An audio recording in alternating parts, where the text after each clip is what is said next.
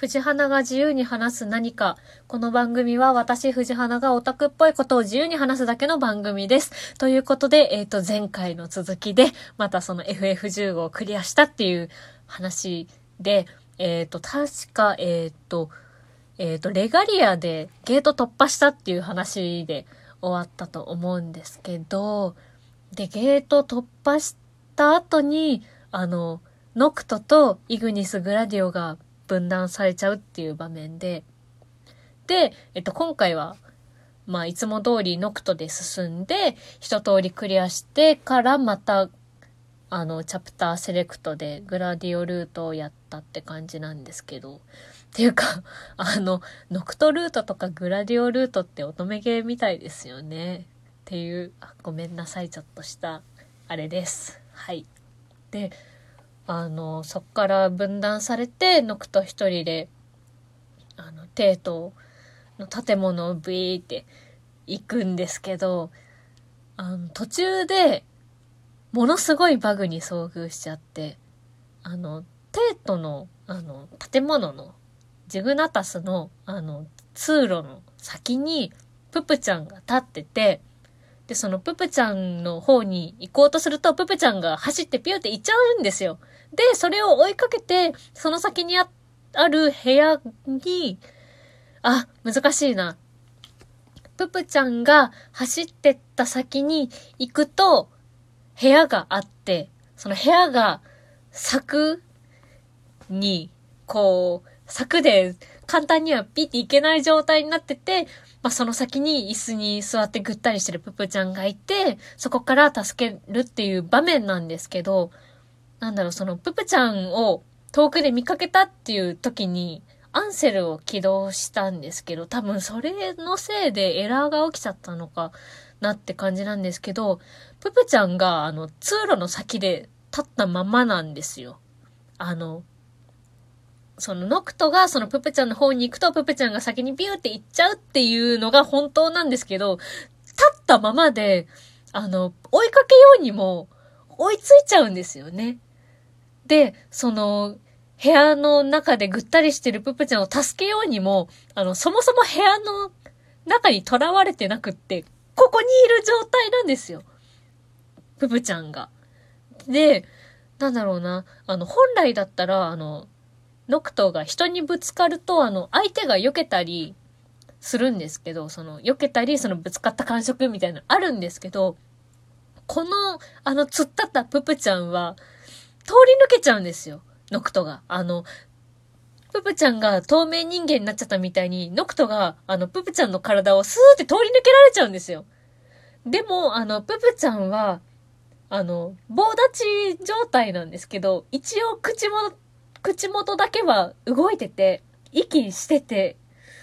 で、なんだろうな、もう、帝国に囚われてない状態で、なんか、その、囚われたププちゃんを助ける以前に、こんな状態になってしまったププちゃんを助けてって思、思いましたね。で、まあその、進行不可能になっちゃったので、労働したんですけど、そしたら今度はちゃんとププちゃんが走ってってくれたので、安心しました。なんだろう。おかしいんですけど はい、行かないでって感じなんですけどね。まあ、とはいえ、このその、現段階で見えてるププちゃんもアーデンが見せてる幻なんですけどね。ああ、腹立つわで、その、偽物だったということで、そのまたププちゃんを探しに行くわけなんですけど、途中であの、レイブス兄貴が倒れてるとこに出るんですよね。確か順番的には。で、これが、まあしんどくって、で、これはあの、グラディオルートなんですけど、あの、レイブサニキが死ぬ間際の状況が、あの、まあ、なんだろう、ストーリー上、動画として残されてて、それを見るんですけど、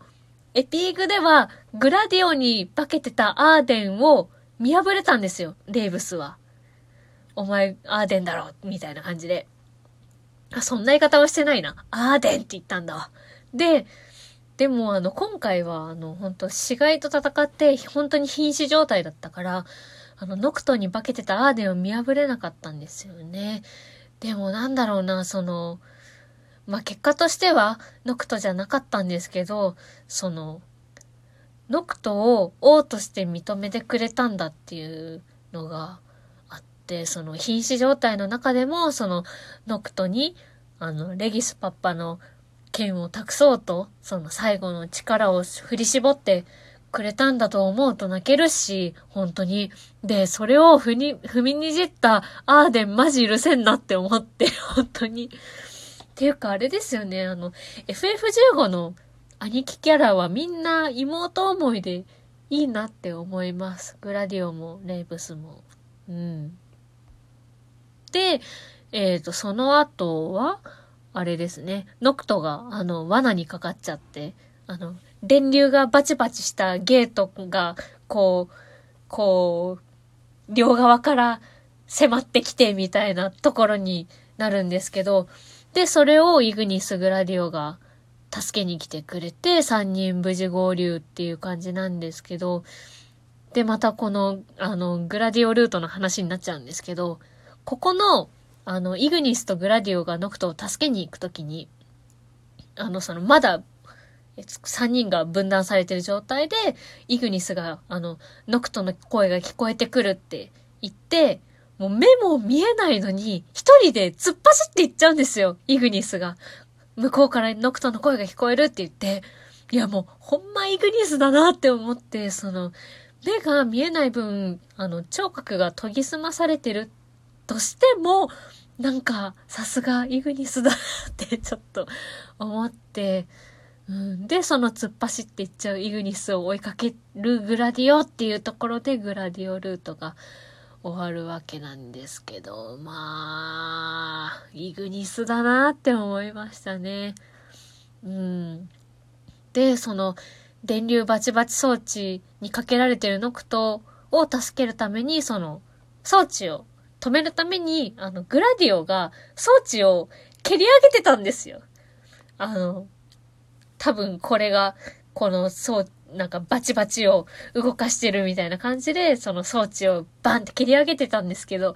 なんか、物理っていうか、なんだろうな、グラディオらしいなって思ったんですよね。っていうか、あの、あれですよ。もしその蹴り上げて 壊れて逆に、あの、罠が止まらなくなったらどないすんねんって思っちゃったんですけど、まあ、助かったので、結果往来です。いい話だった。で、次は、今度こそ本物のププちゃんを助け出すわけなんですけど、うーん、なんだろうな。ププちゃんはなんかいろいろ考えちゃうんですけど、あの、エピプの最後に、なんかあんなに意気揚々とスノーモービルに乗ってアラネアと別れて、で、テートに向かってったっていう感じなんですけど、それでも結局捕まっちゃったんだって思うと、しんどいですよね。あれ、あと、あれです。あの、フロストバイトギア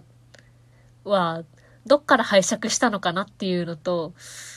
どこにやっちゃったのかなっていうのがあって、まあまあ多分暑いから途中で脱ぎ捨てたのかな。結構、あの、あったかそうですよね、あれね。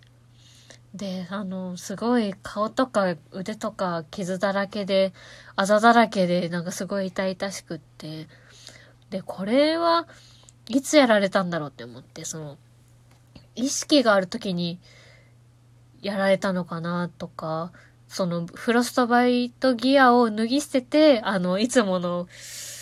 あの、腕丸出しの、王と警護隊の服になってから、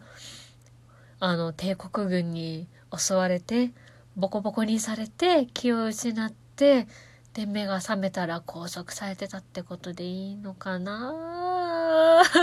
おいたわしやぷぷちゃん許さねえ帝国しんど。はあ、しんど。あ、結構いい時間なんだな。どうしよう。じゃあ、とりあえず、次回に続きます。すいません 今回はここまでとなります。また次回よろしくお願いいたします。ありがとうございました。イェーイイェーイイェーイェーイ